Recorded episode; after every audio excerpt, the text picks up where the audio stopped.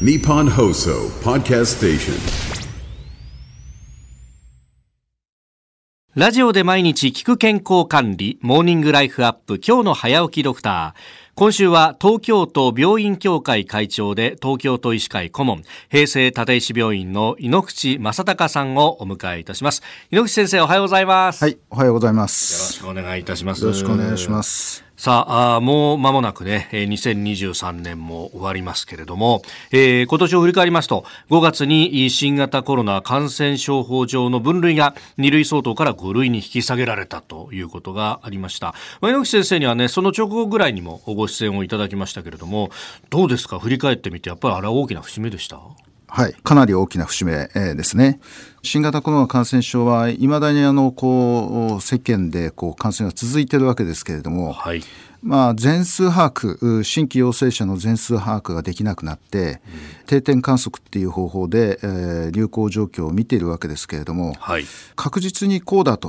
お全部言い切れるっていうほどの情報が集まりませんので、はい。まあ、いろいろなあの情報を集めながらですねあのこう見ていかなくちゃいけないっていうことが一つはあります。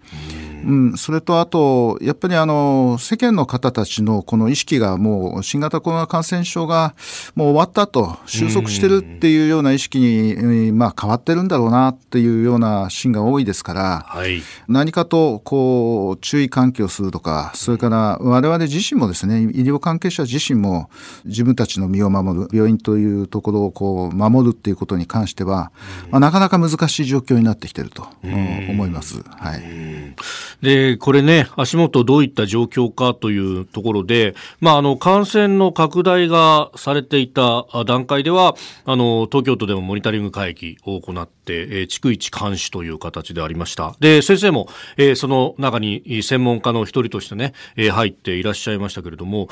今って、これ、どういうふうに変わってるんですか？えー、と携帯がですねあの、はい。東京都の感染症対策連絡会議というものが月1回ぐらい、えー行われるようになりまして、それもあの感染状況があまり拡大してないんで、2月に1回ぐらいまで、ちょっと今、数が減ってきてます。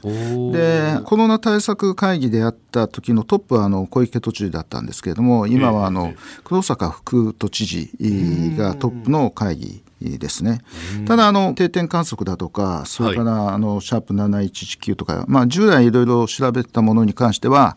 まあモニタリングはずっと行ってまして、であのおそれをあの対策会議対策連絡会議ですか、あに発表して、またあのお対策を練るというようなことは続いております。はい。うーん。いやあの当時はなんかあのじゃあベッド数があとどのぐらいだとかいろんな数字がね、出てきてましたけれども、はい。基本的には今もそういった数字を使うんですか？今はですね、ベッド数がどのくらいっていうあの確保している病床がもうなくなっちゃったんですね。ああそっかそっか、ええであの一般の病気として扱うようになっておりますので、あ病院としては、陽性の患者さんは、まあ、個室で見る、まあ、もしくは人数が増えてきたら、大部屋で感染している方たちだけを集めて見る。っ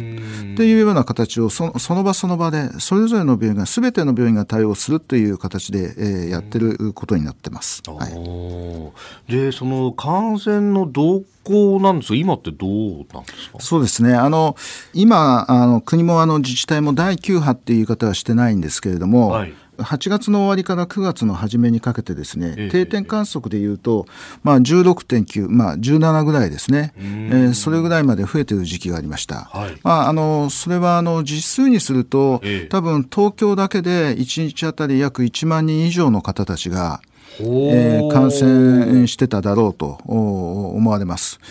まあ、あのそれで今はそしてですねあのかなり、えー落ち着いている状況ではあるんです。うんただあの明らかにちょっと上昇している感じがありますのでこれからあークリスマス、はいお正月っていう、はいまあ普段会っていない人たちと会うとどうしても感染は広がりやすくなりますんでね。うんまあ、1月明け、1月の正月明けぐらいのところで一つのピークが来るんではないかなって、まあ、私たちはみんな話をしてますけれども。はい。はい。えー明日も引き続き新型コロナウイルスについて伺ってまいります東京都病院協会会長井ノ口正孝さんでした先生明日もよろしくお願いします、はい。よろしくお願いします。